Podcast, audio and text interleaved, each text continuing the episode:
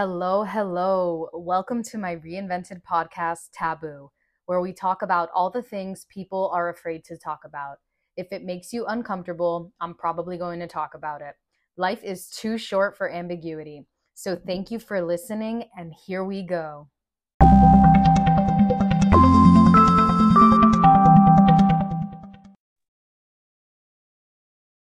Hello, hello, and welcome to this week's episode of Taboo, the podcast where we talk about all the things that people don't want to talk about. This week, I am very honored to have the privilege of having my blood sister, Amanda Vasquez, on the show.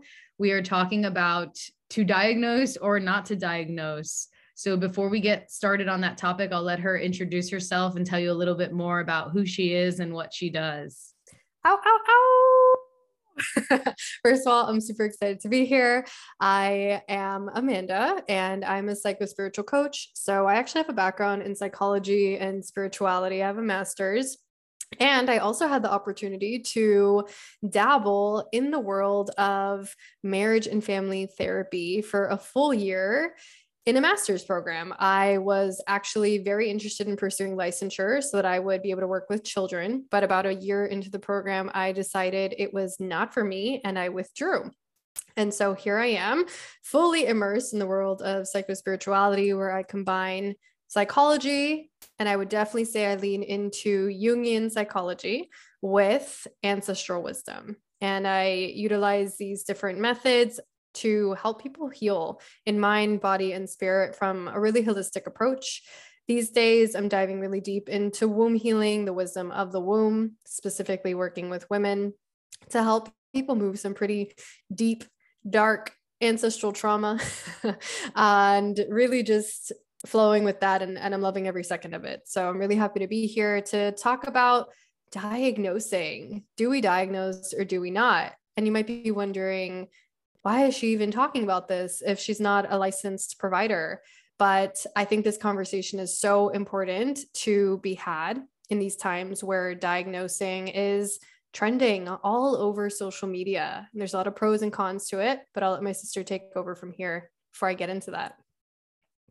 Yeah. So when we talk about to diagnose or not to diagnose, we're referring to exactly what Amanda just said, like the almost necessity that we feel to and I'm speaking from the healthcare perspective. Sorry, I should have clarified that. When people come into an exam room, the first thing that we want to do is give them a diagnosis. You know, we listen to all of their symptoms, we do a physical exam, and then we're like, okay, I think that you have this.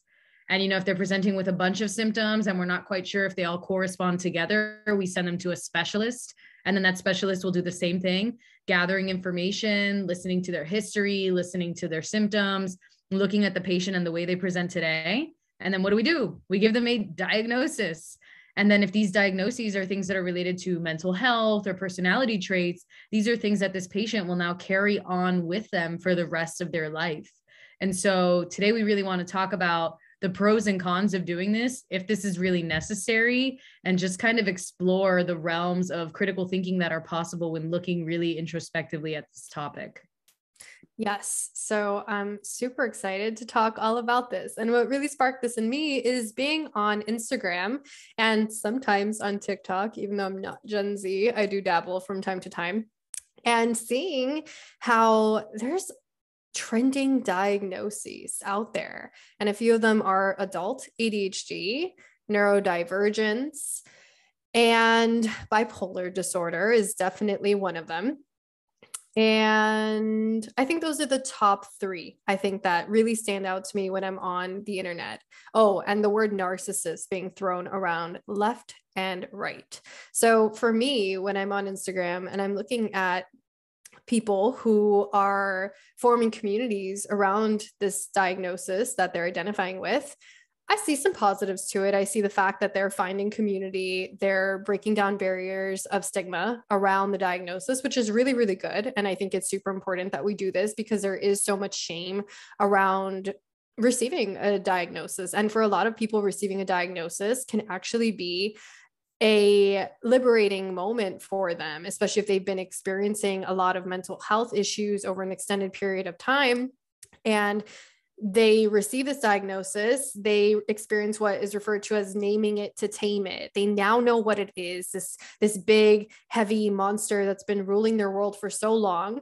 And then the diagnosis is the gateway to allowing them to move forward to treat their diagnosis to, to, to treat the symptoms that they're experiencing actually that the diagnosis is helping them make sense of and make light of. And i could see how for a lot of people that could be a turning point in their life right and then at the same time, what concerns me when I go on social media is seeing how perhaps somebody comes out with the fact that they've received a diagnosis from a mental health provider and then they write a list of all the symptoms or qualities or characteristics that they were experiencing or identify with that has led to them receiving this diagnosis. And then other people reading that list and then self diagnosing themselves.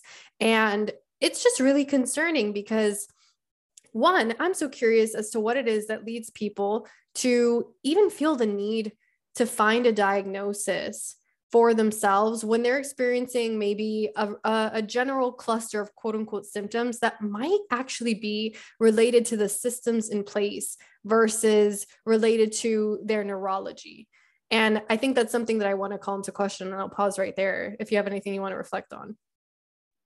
Well, no, I mean, just listening to what you're saying, you know, I always kind of parallel that to my work in healthcare. And there's this one syndrome, it's called chronic fatigue syndrome. And it's basically anybody who feels fatigued most of the time and i think about how many people come in and that that's their complaint like how many patients i've seen and they're just like i'm always tired. I think it's anemia. I think i have low blood sugar. Maybe i have low blood pressure. And then you know we do the million dollar workup. Everything is normal. And then you start really digging. Okay how much sleep are you getting? 4 hours. How many hours are you working a day? 16 hours. How much time are you taking for yourself to just be at be at peace with yourself? Watch tv sit read a book do something relaxing none. And then you wonder like okay is this actually a diagnosis that needs to be assigned to this patient? Or is it just that they're living a life that is leading them to be burnt out and exhausted and they're running on literal fumes? So that fits in perfectly with what you were just saying. Right. And and that's what i mean by the systemic factors right? And what systems are in place that's causing these people to experience chronic fatigue right? Is it the insane amount of hours they're working that week so that they can keep up with all their bills and the lifestyles that they're leading? Like, what is it that's really going on here? And especially with the adult ADHD diagnosis that I am seeing just rampant on the internet. That one is really triggering when I look at that from the psychospiritual perspective because I think everything is pulling for your attention everything is pulling for your attention. All of these apps that we are on have created an attention span of, I think, like five seconds or less, because I'm in this world of marketing through the digital space. And I've been told you have two seconds to get someone's attention. It wasn't like this before. We had much longer attention spans. But the thing is, is that this digital world is leading our attention span to get shorter and shorter and shorter. The functions that we are utilizing on these platforms the swiping, the scrolling, the liking that is all designed to keep us in this mode of being hooked scrolling on these apps. They want us to stay on the app. So we're constantly having all of this information, these shots fired into our brain over and over and over and over again. And everything is pulling for our attention in this way on our phones, the way the colors are set up with the apps, it's actually wild. It's like pretty insane. So it makes sense to me that, of course, as a society, our attention span is getting shorter. And then you throw in the fact that we're being taught to be really hyper productive individuals whose self-worth self-worth is completely connected to how much we produce in a day. This concept of being really good at multitasking we're not being taught how to be anchored and grounded into the present moment which is why you also see the rise of mindfulness and yoga and all these other spiritual practices coming into play as a band-aid for a really deeply rooted systemic issue. So then all these tweens are out here saying that that they have adult ADHD. And it's like, do you have adult ADHD? Or is your neurology being manipulated? Are the wires in your brain fusing out because everything is stealing your attention and that's how they want it to be but then now you go and you seek out this diagnosis and you get prescribed right so you can manage your your quote unquote problem what's wrong with you and what does that do that keeps big pharma as expansive as ever. So, really, it's not to hate on anybody because there are people who actually really do have ADHD. It's to put into question the realities of what's really going on here and whether a diagnosis is actually fitting for you or not, or if you're just buying into something that you think there's something wrong with you, but it's it's really a systemic issue that's at play. A hundred percent. And when you were speaking about how technology is designed to keep us tapped into our phones and connected 24 7, it made me think of that Netflix documentary, The Social Dilemma, mm-hmm. where they had people who were working for Google and Facebook and all these companies explaining how the algorithm is designed to lure people in and keep you in that like bottomless black hole where you tell yourself, okay, I'm going to be on this for five minutes. And before you know it, you spent two hours scrolling. So, really just looking at what are the external factors that are influencing your decisions and how is this affecting your ability to focus your ability to sleep your ability to exercise or the time that you are going to take to exercise that now you spent on social media so really looking at the whole picture instead of just like a list of vague and ambiguous symptoms like fatigue trouble sleeping you know grogginess in the morning because most of us suffer from these at some point. point and I think it's normal to have these moments where we're not feeling 100% all the time, right? And you and I talk about this in in the womb wisdom introductory class that we did, especially as females, we're not at 100% all the time and we're not designed to be at 100% all the time. There's literally like a 48 hour window in the month where our energy levels are at 100%. So it's taking all of this into consideration and then realizing that we think there's something wrong with us because we can't keep up with a system that is milking every aspect of our energy so that we can keep producing and filling the pockets of the big wigs with money. And it's just like it's mind blowing. It's mind blowing because it's it's painful. I think it's painful to see generations of people buying in to these diagnoses and falling into this trap. Absolutely. And I mean, from my own personal experience, I remember this past year, I spent like a whole year contemplating whether or not I wanted to quit my job because I was just so burnt out. I was exhausted. My days off after like a 12 or 16 hour shift, I was literally just like sleeping or lying in bed recovering. I was like, I'm too tired to go to the gym. And I remember towards the end, before I finally took the leap, I was like, wow, I think I have really bad depression.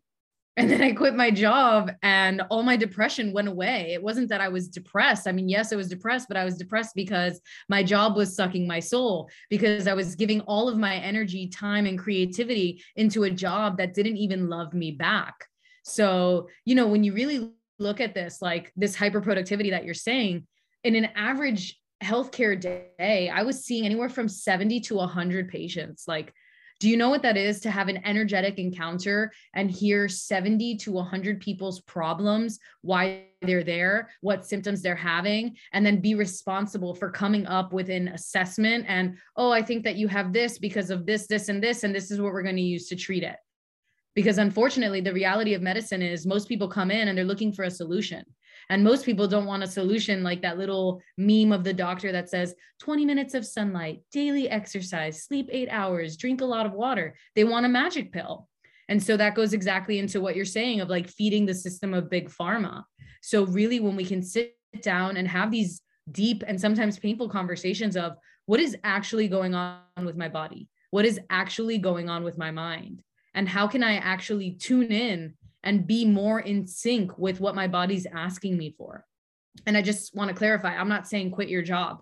This was just my unique situation. And some people I've met, they love their job. Like I meet so many patients who they genuinely love what they do and they work a lot, but they're like, you know, I love what I do. So it doesn't feel like work which alludes to that saying that um, people are always talking about where do what you love and you'll never have to work a day in your life unfortunately i have not experienced that. You know medicine is a, a definitely a shadow career but you know it, it really teaches you to be looking at the bigger picture and looking at is this benefiting me more than it's harming me? Because if the answer is the opposite then you may want to look into other alternatives yeah, and I think that goes hand in hand with seeking a diagnosis or receiving a diagnosis, right? Like receiving that diagnosis, is it going to benefit you in the long term? And for some people, initially it does, right? Because they get that sense of peace, name entertainment. And then I've heard stories and I've even worked with clients who they over identify with the diagnosis and they lose themselves in the diagnosis and then it rules their life and it creates a lot of limitations for them because now the diagnosis is getting in the way of doing a lot of things or pursuing different dreams or things that they're interested in because according to that diagnosis that they've received they can't do xyz and these people that i've that i've met when they've detached themselves from the diagnosis and just used it maybe as a guiding light from time to time in different moments of their life they realize that they got lost in the diagnosis and that they actually can do all the things that they want to do. It was just this attachment to this identity that was holding them back. It was almost like an, an excuse for them. And, you know, hearing that was just an affirmation and a confirmation of what I was feeling and, and really challenged by when I was in the marriage and family therapy program. I was sitting there in a diagnosis class. And even though she was very much a critical thinker, the professor who was leading it, there was just this visceral feeling in my body that it just it it didn't come naturally to me to be a part of a system that utilized diagnosis in the way that it that that we do here in the United States. And something else that came to mind when I was sitting in that class was how the DSM, which is the the manual that psychiatrists and mental health providers utilize to give a diagnosis, is coming from a very colonial perspective. It's coming from a very Western perspective. And that's problematic because it's not taking into account the cultural factors that come into play when assessing a person's state of being. And it's really just looking at the mental component of a person's experience.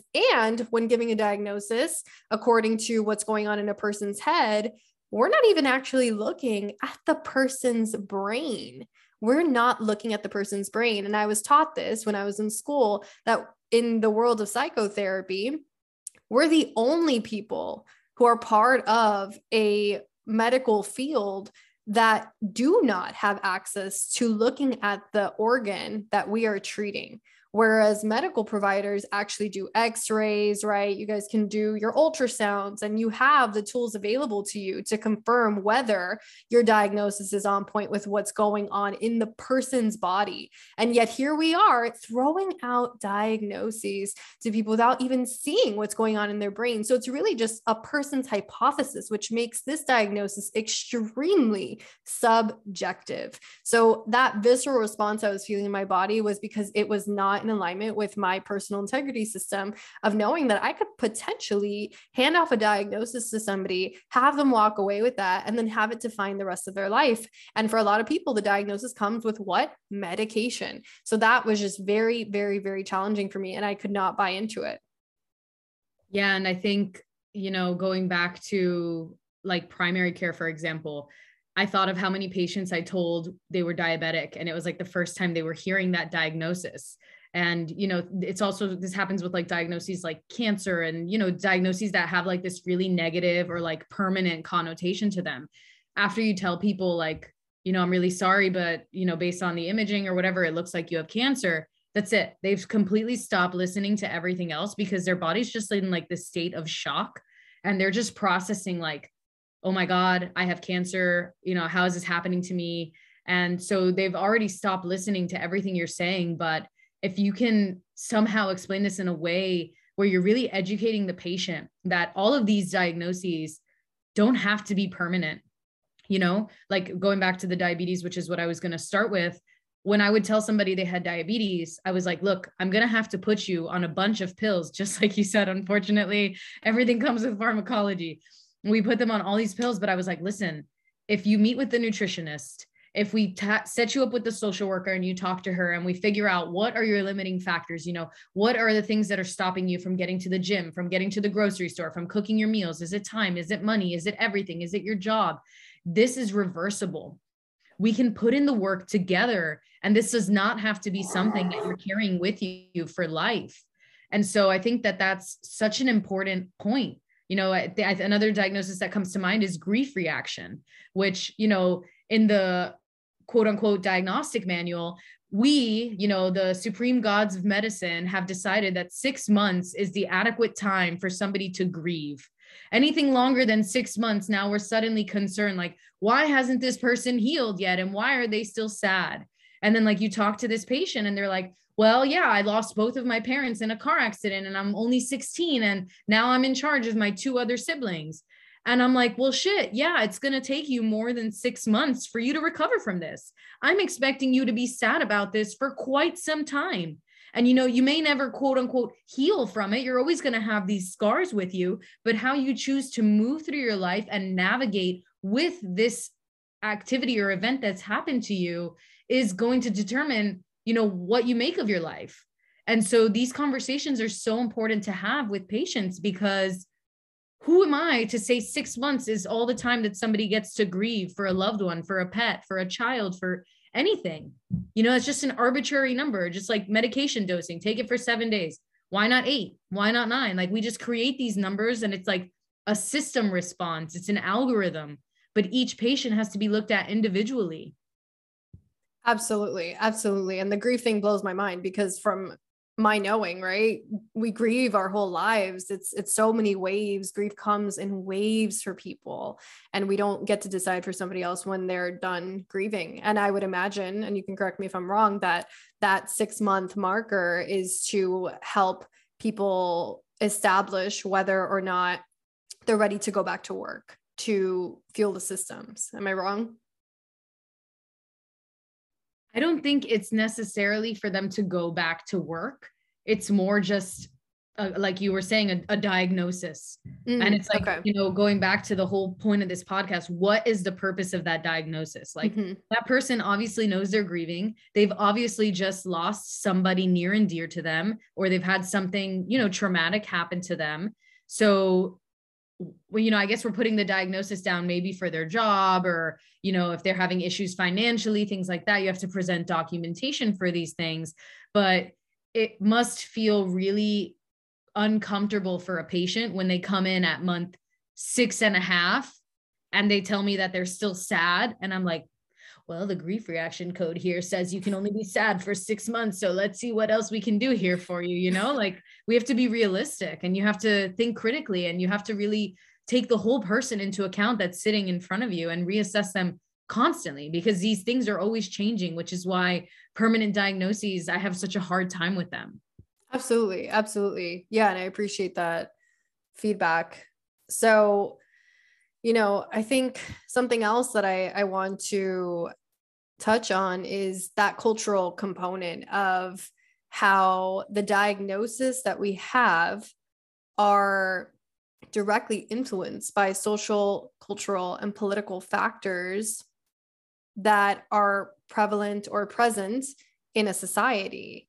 And there's no separation between a social, cultural value system that exists in society and the kinds of diagnosis that we're creating and the cluster of sy- sy- symptoms that we are associating with a diagnosis. That's so important to take that into account.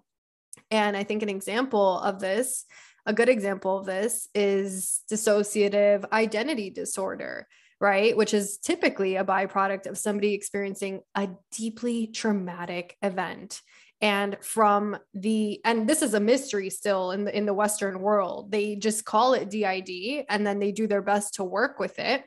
And the way that they treat it is dependent upon whether the person experiencing DID wants to navigate their DID or eliminate their DID. So they actually will give people that opportunity to decide if it's a good provider. So it sounds pretty wild, but you'll have a person who might want to keep all these different personalities and personas that have emerged within them. And they're okay with going back and forth, back and forth, back and forth. And there's even people who have like 18 different kinds of people who will appear within themselves and it's it's it's a pretty fascinating thing to observe and i'm sure deeply disorienting for the person experiencing it. However from a shamanic perspective DID is viewed as the person's soul having fragmented so intensely from undergoing a traumatic experience. And typically those people will experience comas or they'll have experienced sexual abuse. So it's seen as the spirit wanting to leave the body because the pain that was experienced was so intense that they no longer want to be here in this physical plane on earth anymore. And what that desire for the soul to leave the body does is it creates a susceptibility or an openness within that person's physical body to be consumed and possessed by other spirits. And if you watch somebody with DID, from my perspective, from a psycho spiritual perspective that takes into account spirits, it takes into account a very ancient way of viewing the world, it looks like that person is freaking being possessed by different people. Different spirits are taking over that person's body. And it's really intense to watch. So, these are things to take into account. What's viewed as a disorder in this country is actually a spiritual experience that can be repaired potentially by somebody who has experience with going into shamanic states, typically trance states, and helping retrieve that person's soul so that those other spirits that have possessed the body can be released and that person's soul can re enter the physical body. And when I hear that, I'm like, shit, that makes sense. that makes sense, right? And of course, this is open to interpretation. But do you see the difference between diagnosing and viewing it as a psycho spiritual experience? Yeah, absolutely. You know, and that resonates with a lot of the mental health diagnoses that we see and a lot of syndromes that we see. And um, I'll let you guys in on a secret. Whenever you see something with the word syndrome in it, it basically means that the medical world has no idea what it is or how to treat it. And so it's a cluster of symptoms. They're going back to what we said earlier, usually very vague, like fatigue, my body hurts, I have headaches often. And, you know, those fit most of us on a lot of different days of our lives because those symptoms are very vague symptoms. They're part of the human experience. You know, did you drink a lot of water? Did you drink 10 cups of coffee? Like, did you sleep? Did you eat? Like, so many factors can determine whether or not somebody has these symptoms. And when you call it a syndrome, that basically is just exploiting the fact that all these symptoms, we're noticing a pattern. There's all these patients with the same cluster of symptoms, and we'll name it something. So, like, my favorite example of this is fibromyalgia. And I bring this up because this is exactly what you're talking about. From a medical perspective, we have already noticed a trend that the majority of people who are given a diagnosis of fibromyalgia, once you start digging and actually taking a thorough patient history, most, if not every single one of the patients that I have personally seen and the ones that I've read about, they all have some sort of underlying anxiety, depression, trauma, something that has created this physiologic manifestation of pain at specific points in their body, which is exactly what you were just saying, how these are physical manifestations that our body is showing us that are really just traumas our body is holding on to. And you know this there's this amazing book that i've actually seen trending all over social media and for good reason it's called the body keeps the score. And it's it talks about exactly this and it's written by a medical doctor. And he talks about how all the patients that he's seen have all of these symptoms and they store things in different parts of the body. So just like you were saying lots of rape victims they dissociate when things are happening to them and these parts of their psyche that my uh, amanda referred to as fragmented they're stored somewhere else and so when you enter these trance states, these um the rapid eye desensitization. EMDR. Yeah. Yes. EMDR. can you explain? Can you talk about that? I think that one's so interesting. EMDR is accessing a person's memories by simulating movement in the brain and they'll utilize a pen for example and they'll put it in front of the person's eyes and they'll start moving that pen back and forth back and forth back and forth what's that what that's doing is helping the person process memories that they've typically suppressed because when a person experiences trauma what happens is they typically do not remember the event in its entirety. They will have flashbacks of that traumatic event. So when they go into something like EMDR, they're able to recall all these different moments that have become fragmented in their memory. And eventually they'll put that puzzle piece together to have a full picture of that traumatic event.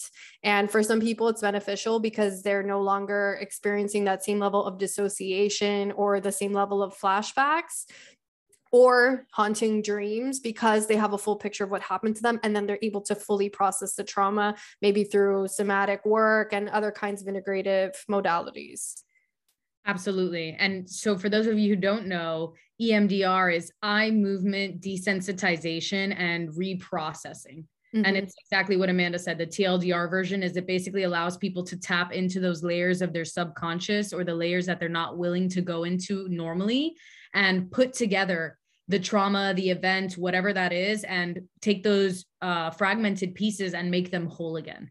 So they're able to um, talk about the entire event that happened to them when before they couldn't recall it. It was a blur or they just had like moving images. So it's it's super fascinating, and I think in the next few years or the next couple decades, depending on how fast we keep progressing, we'll really start to see these modalities, these psychosomatic modalities, emotional release therapy, tapping, all of these things at the forefront of our treatment options instead of the antidepressants, the mania drugs, and all of these other pharmaceuticals that we're using that have some data to support that they help, but they're not healing people. They're just numbing symptoms. Right. And and I do want to, you know, really touch on the fact that I, I do know people who have received the diagnosis, for example, bipolar, right? And the first thing that I want to bring is people's awareness is to please stop throwing around that word like it's a buzzword, like, oh, the weather's bipolar, that person's so bipolar just because today they were happy and tomorrow they were sad. That's not how bipolar works. Bipolar is usually stints, right, of depressive episodes and then manic episodes typically and there's different forms of bipolar too so keeping that in mind but it's not like an instant switch back and forth back and forth. They're usually going through an extended period of depression an extended period of mania. So keeping that in mind so that when it's cloudy one minute and sunny the next it's not that the weather's bipolar. Um, that's not how bipolar works and there are people who I know that have received diagnosis of bipolar. And what do they all have in common? Deeply traumatic childhood experiences or just a traumatic event in general. So, do they actually have a manifestation of that trauma presenting in the form of bipolar? For me, bipolar is one of those that I would say yes, but that the underlying causes of it need to be ignored and that it just needs to be treated with a pill. No, their trauma needs to be addressed. And from what I've seen, it can impact the way that they experience their bipolar disorder. So that's really important to know. And I recognize that for a lot of people with bipolar disorder to show up in this modern world, they have to be medicated because this world is so demanding of them that they don't have that opportunity to sit back and lean into those depressive epi- episodes or those manic episodes. They don't. They have to show up and go to work. So the the medication is what helps them keep on moving and keep on showing up even when their their brain is not in the place to to be in the public spaces that that they need to go into. And i also want to talk about how bipolar disorder is a pretty interesting disorder because they can actually tap into really creative states and that's something that's not really talked about is how a lot of creative people a lot of artists were re- did receive the the diagnosis of bipolar and that actually even has me questioned in general like the the concept of being bipolar too right? Like there's just so many different ways of viewing these disorders these diagnoses. And again it's all going to be influenced by the culture that you're a part of the systems in place and the value systems of those cultures and the society that you're in. So just oh that's all i'm here for is really to stretch this mentality around diagnosing around receiving a diagnosis pros and cons and just being a critical thinker especially if you're out here on social media and you see a cluster of symptoms that somebody writes like please please please be a critical thinker and don't just grab that diagnosis and say that you have it. And if you feel like it's really worth pursuing and you need to go to a mental health provider really vet that mental health provider. Really really really vet them because I'll give you this personal insight I was in a practicum for my marriage and family therapy program. I took simply one class on diagnosing. It was literally scratching the surface. And that, so this was just one class that I took. And right away, I was thrown into working one on one with clients at a private practice. And I was required to put a diagnosis for every single person that came through that door, whether they were seeking a diagnosis or not. And even though I was an intern, so the practice wasn't allowed to utilize insurance for the patients that were seeing me, I still had to put a diagnosis on that person's record. Me, little old me, not licensed, had only been in two semesters of school, taken one class on diagnosing, right? I was allowed to put that diagnosis. Okay. So just keep that in mind when you're receiving a diagnosis, when you're seeking a diagnosis, go to somebody who's also a critical thinker, right? Just because people are diagnosing doesn't mean they're not critical thinkers. That professor I had was very very very incredible when it came to challenging our perceptions and and and always having us understand that diagnosing is a subjective experience and it's it's a subjective process. So i think that's really all i want to share about this really controversial topic and i'm so glad that we got to have this conversation. Thanks. And i'll just piggyback off of that last part that you said um, diagnosing is so subjective. I tell this to patients all the time. You can have one patient see 10 different providers, and we will all give you a different diagnosis. And our manuals that we use, the ICD 10 codes, and all of those things that we use to diagnose, they have so many different options. It's like insect bite, non venomous, insect bite, venomous, insect bite of multiple sites, insect bite of single site. So that's how vague these diagnoses are and that's how quickly they can change and fluctuate. So i think for me the key points that we want to drive home is if you have a diagnosis don't try to attach yourself to it and let it control your life. That diagnosis does not define you. That diagnosis is something that was currently told to you. And i don't believe that any diagnosis is truly permanent unless you've had like a leg amputation or something like that because those things are difficult. And even then like you can get a prosthetic leg so, really, not defining yourself by your diagnosis, but more using that knowledge and doing shit tons of research on your own to see what else is out there for you besides whatever pills have been given to you. And really looking at the connection between your body, your symptoms, and your mind.